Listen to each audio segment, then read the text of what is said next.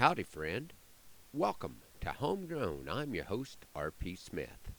It has been a little hectic around the ranch as I've been trying to get a few things caught up before heading south to Alpine, Texas next week to be a part of the 30th Annual Texas Cowboy Poetry Gathering. This is one of my favorite gatherings, partly because it's in the same time zone, partly because the weather is usually nice, and mostly because the folks in Texas really seem to like what I do. Beth and crew will be holding down the fort and will be in full swing with lambing season before I get back. I have to put a few finishing touches on the sheep barn before I head south, so I'm hurrying around this morning. I'd like to share a poem that was inspired at last year's Texas Cowboy Poetry Gathering, and this is a poem that is included on my brand new CD, of which the first shipment should arrive tomorrow. The CD is titled A Fall Gathering, and you will pick up on the title of the poem.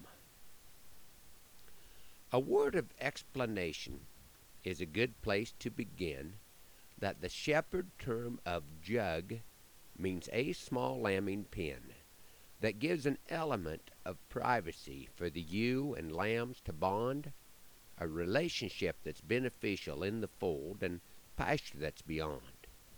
Friend, I am a cowboy. Where I live is a ranch. If you call me a sheep herder, there's certainly a chance that I might be offended by the moniker that you use.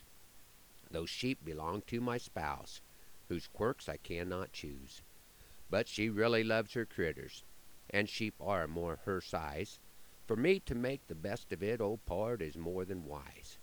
Why, just last August, to ensure her full affections was in store, for our anniversary, I went out and bought her a dozen ewe lambs more. And this year, ahead of lambing season, just in the nick of time, before heading south to Texas to share some stories put to rhyme, I remodeled the lambing facilities better than they'd ever been before. Why, even in my absence, lambing would hardly be a chore. A cold snap in February, who would have ever guessed? Beth was far too busy to visit, which sure left me distressed. Though I was deep in the heart of Texas, my heart was still with her. That she would rise to the challenge, of that I was quite sure. When I gave my Texas audience a lambing update, it drew some gasps and shrugs as I expounded on the functionality of my wife's reconstructed jugs. How we'd used what she started with and added a whole bunch more, this little gal from Austin's jaw nearly hit the floor. I am usually pretty frugal, but as well as this project went, I'm thinking this may be some of the best money we ever spent. They're not exactly even. We just split up the space we had. She says they're kind of heavy, but I don't think that's bad, because the fronts will swing real easy on their rebar and eyebolt hinges. Those folks were looking at me like I'd gone beyond the fringes. Now we secure 'em with a screen door hook fastened on the side. This silver-haired diva from Dallas had her eyes open wide.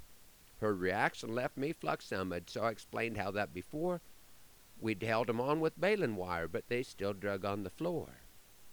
That room sure did get quiet, as their expressions now I read, that they were clearly hearing things I clearly had not said. The hazards of being multi-species lingual are a danger I well know. You don't go talking like a shepherd at a cowboy poet show. Thanks for riding along on Homegrown.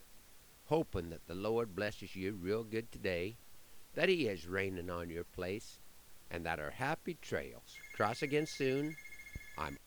The phone's already ringing.